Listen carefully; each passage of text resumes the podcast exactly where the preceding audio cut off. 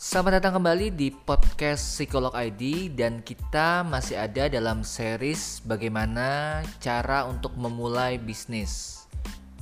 Dan pada podcast kali ini pembahasan kita akan berfokus pada bagaimana teknik direct selling atau teknik menjual secara langsung.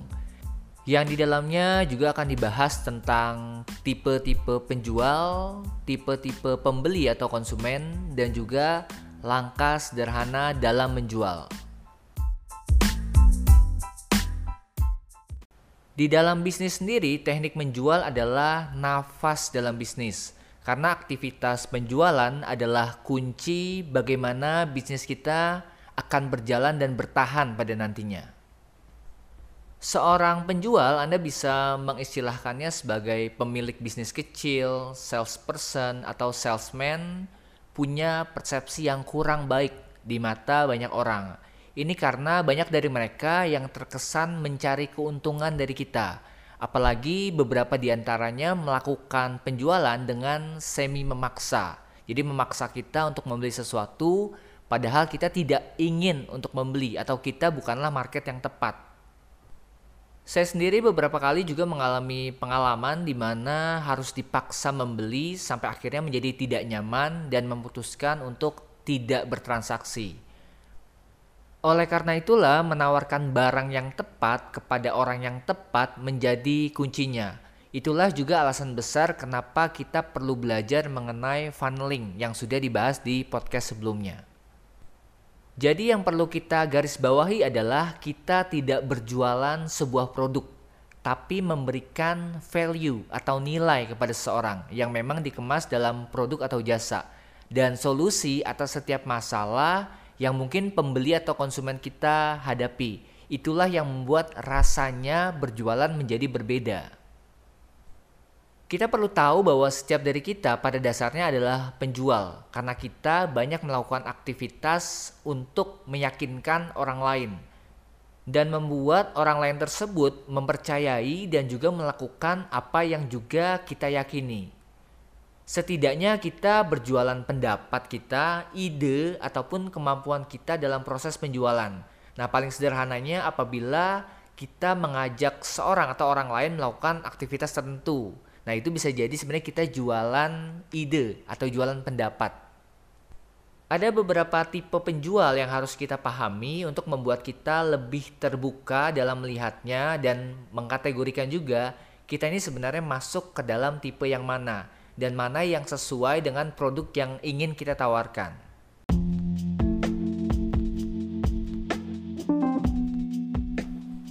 Tipe penjual yang pertama biasanya disebut sebagai tipe order seeker atau fokus pada terjualnya barang dan ada kesan memaksa dan mengejar konsumennya terus-menerus dan biasanya identik dengan membangun hubungan yang sifatnya hanya jangka pendek saja. Karena ketika konsumen menghadapi tipe penjual ini, mereka akan membeli karena risih atau membuat testimoni buruk karena pelayanannya kurang baik.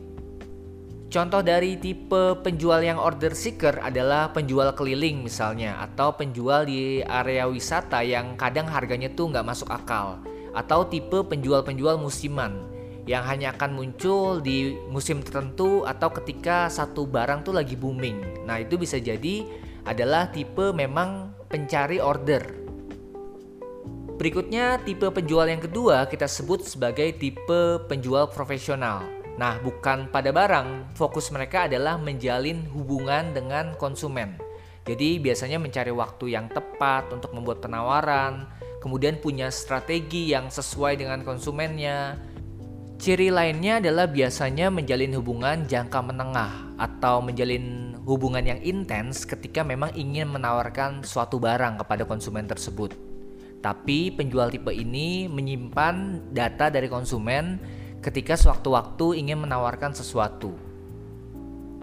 Nah, respon konsumen ketika mendapati penjual yang profesional biasanya akan memang membeli kalau memang butuh barang tersebut dan sewaktu-waktu memang masih ingin ketemu dan akan merekomendasikan jika memang penjual tersebut mungkin memiliki pelayanan yang baik atau disukainya. Contoh dari penjual profesional mungkin adalah orang-orang yang sudah memiliki pelatihan ataupun pengalaman di bidangnya. Seperti contohnya adalah agent properti atau orang-orang yang ada di multi level marketing dan ketika mereka menghadapi konsumen sudah menggunakan strategi tertentu yang berhasil. Nah, yang jadi bahaya adalah ketika mereka yang ada di bidang multi level yang menggunakan strategi tipe penjual pencari order Alhasil kita banyak menemui teman kita mungkin yang lama tidak bertemu atau tidak berhubungan tiba-tiba menghubungi kita untuk menawarkan sesuatu. Jadi fokus mereka pada terjualnya barang, bukan hubungan atau relasi. Selanjutnya, tipe penjual yang ketiga adalah tipe konsultan atau mereka yang fokus pada kepuasan konsumen dan juga solusi atas masalah yang mungkin dihadapi oleh konsumen dan identik membangun hubungan yang lebih jangka panjang. Jadi seperti teman sharing atau malah seperti konsultan yang memecahkan masalah konsumen. Nah, respon konsumen biasanya senang ketika menemui penjual jenis ini. Jadi mereka mencari-cari memang penjual yang bisa diajak diskusi tentang masalah yang mereka hadapi. Contoh dari penjual tipe konsultan biasanya adalah mereka yang bergerak di bidang jasa seperti misalnya jasa keuangan, financial planner, kemudian jasa kesehatan, dokter rumah sakit, harusnya tipe konsultan. Kemudian yang sekarang ada jasa kecantikan mungkin atau jasa pendidikan. Nah, bisnis-bisnis tersebut sebenarnya sangat cocok dengan tipe konsultan karena bisa jadi bisnis atau produk kita kemudian akan direkomendasikan kembali kepada lingkaran konsumen kita.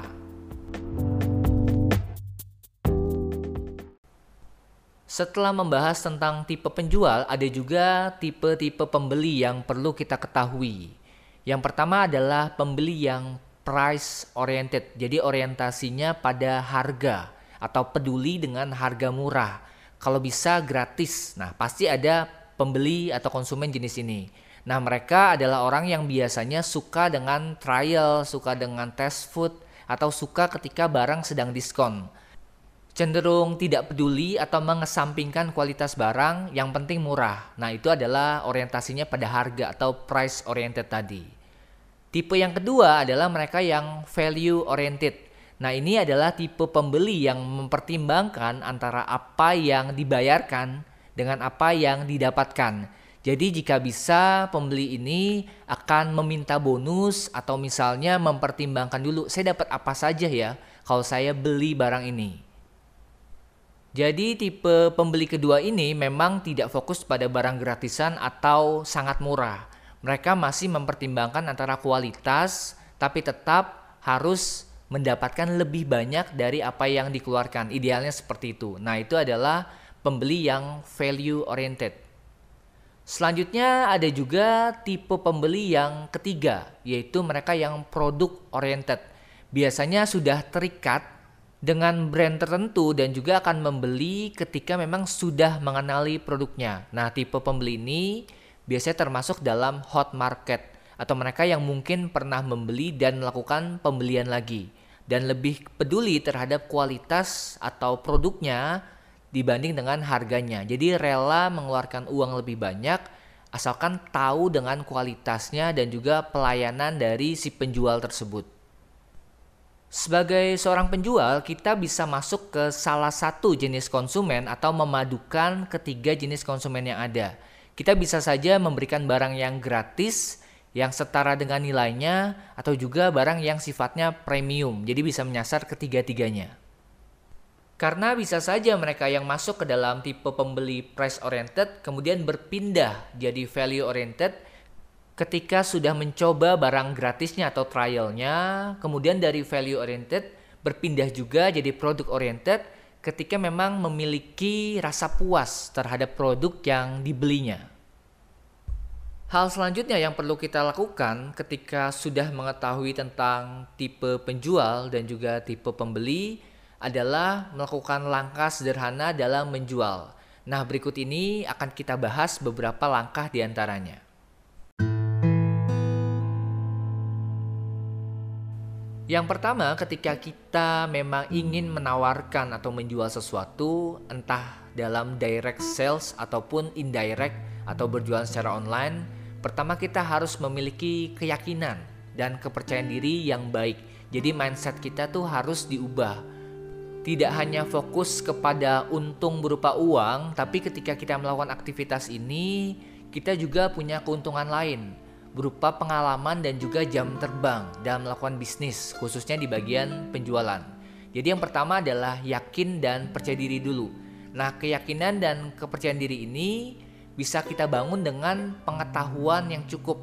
Jadi belajar, kemudian baca lebih banyak, dan kemudian lihat contoh-contoh orang yang memang sudah berhasil, baru kemudian kita praktekkan. Langkah kedua dalam menjual sebuah produk atau sebuah barang, entah itu jasa, intinya yang memiliki nilai adalah kita harus menguasai baik, buruk, dan juga spesifikasi dari produk tersebut. Kenapa? Karena jangan sampai kita menawarkan sesuatu yang sifatnya solusi, tapi tidak tahu cukup banyak tentang barang yang atau jasa yang kita tawarkan tersebut. Jadi kita harus mempelajari jika memang itu bukan produk otentik kita ya. Kita harus tanya detailnya, tanya spesifikasinya. Jika memang bisa, kita gunakan terlebih dahulu produknya. Baru kemudian kita bisa menceritakan pengalaman kita kepada orang lain atau calon pembeli kita. Selanjutnya langkah ketiga adalah membangun trust atau kepercayaan dengan konsumen. Jadi kita harus buat mereka nyaman karena lebih dari setengah pembelian terjadi karena pembelinya itu menyukai pribadi si penjualnya terlebih dahulu. Langkah berikutnya yang bisa kita lakukan adalah memberikan presentasi atau penjelasan produk yang berangkat dari kebutuhan ataupun permasalahan calon konsumen kita tersebut.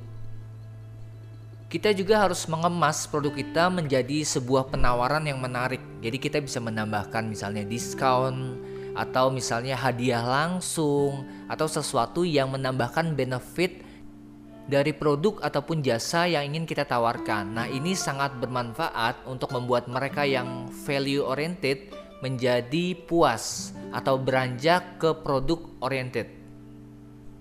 Yang selanjutnya, kita juga harus bersiap terhadap penolakan ataupun keberatan yang mungkin dilakukan oleh konsumen kita. Nah, coba untuk mengiyakan dan juga menanyakan calon konsumen kita. Jadi ini menghindari perdebatan. Karena perdebatan dalam proses penjualan hanya akan memperkeruh suasana dan menghabiskan energi yang kita miliki. Jadi percuma aja misalnya kita teruskan berdebat dengan konsumen, misalnya dari tawar-menawar atau keberatan yang dia punya. Kita harusnya bisa menjadikan keberatan atau penolakannya sebagai jalan masuk untuk mengungkap sebenarnya masalah apa sih yang dia punya atau kebutuhan apa sih yang ingin dipenuhi oleh calon konsumen tersebut. Nah, selanjutnya kita juga ada langkah berupa follow up atau tawarkan kembali dengan menunjukkan simpati, empati dan juga solusi tanpa terkesan memaksa. Nah, kalau dalam bisnis umumnya follow up ini disarankan tidak boleh dilakukan lebih dari dua kali 24 jam atau calon konsumen yang tadinya sudah hangat atau warm market itu akan berubah kembali menjadi cold market atau menjadi pasar yang dingin kembali. Nah, kita bisa follow up melalui mungkin ketika kita punya database bisa melalui WhatsApp, telepon ataupun email. Intinya jangan sampai membuat konsumennya itu terganggu atau tidak nyaman kembali. Biasanya ketika seorang konsumen sudah tertarik dengan produk kita, dia akan menunjukkan beberapa tanda-tanda. Misalnya tanda-tanda fisiologis, gerakan tubuh yang sedikit mendekat, atau misalnya intonasi yang menjadi antusias, atau kata-kata yang pertanyaannya bersifat untuk menanyakan produk tersebut. Setelah kita berhasil melakukan penjualan ataupun tidak berhasil, sebenarnya ada langkah lanjutan kalau belum berhasil berarti kan kita cari apa sih kemungkinan atau langkah selanjutnya yang bisa membuatnya berhasil. Dan kalaupun berhasil, kita masih ada satu langkah lagi yaitu after sales. Jadi banyak juga penjual yang kurang melakukannya yaitu berkomunikasi kembali dengan pembeli walaupun mereka sudah membeli. Jadi kita tanyakan apa yang kurang, kemudian apa yang dirasa harus diperbaiki. Nah, tanpa sadar langkah ini sebenarnya adalah cara untuk menjalin hubungan lebih dekat. Jadi kita bukan lagi tipe penjual yang hanya mencari pembeli jika memang dibutuhkan saja. Jadi tetap ada hubungan dan kalau memang nantinya ada barang baru atau ada kebutuhan baru itu bisa kembali kepada kita transaksinya. Sebenarnya memang tidak ada cara yang 100% berhasil dalam menawarkan sesuatu. Setiap pasar produk dan konsumen itu memiliki ciri khas dan keunikannya masing-masing. Jadi perlu kita pelajari dan juga perlu kita coba terlebih dahulu agar kita bisa tahu bagian mana atau pola mana yang belum berhasil dan butuh perbaikan dan bagian mana lagi yang kemudian perlu kita tingkatkan kalau memang sudah berhasil melakukan penjualan.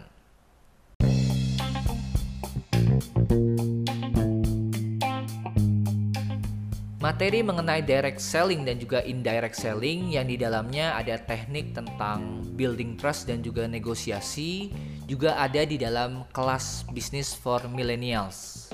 Yang bisa Anda lihat informasinya dengan lebih mendetail di dalam sorotan Instagram @psikologid.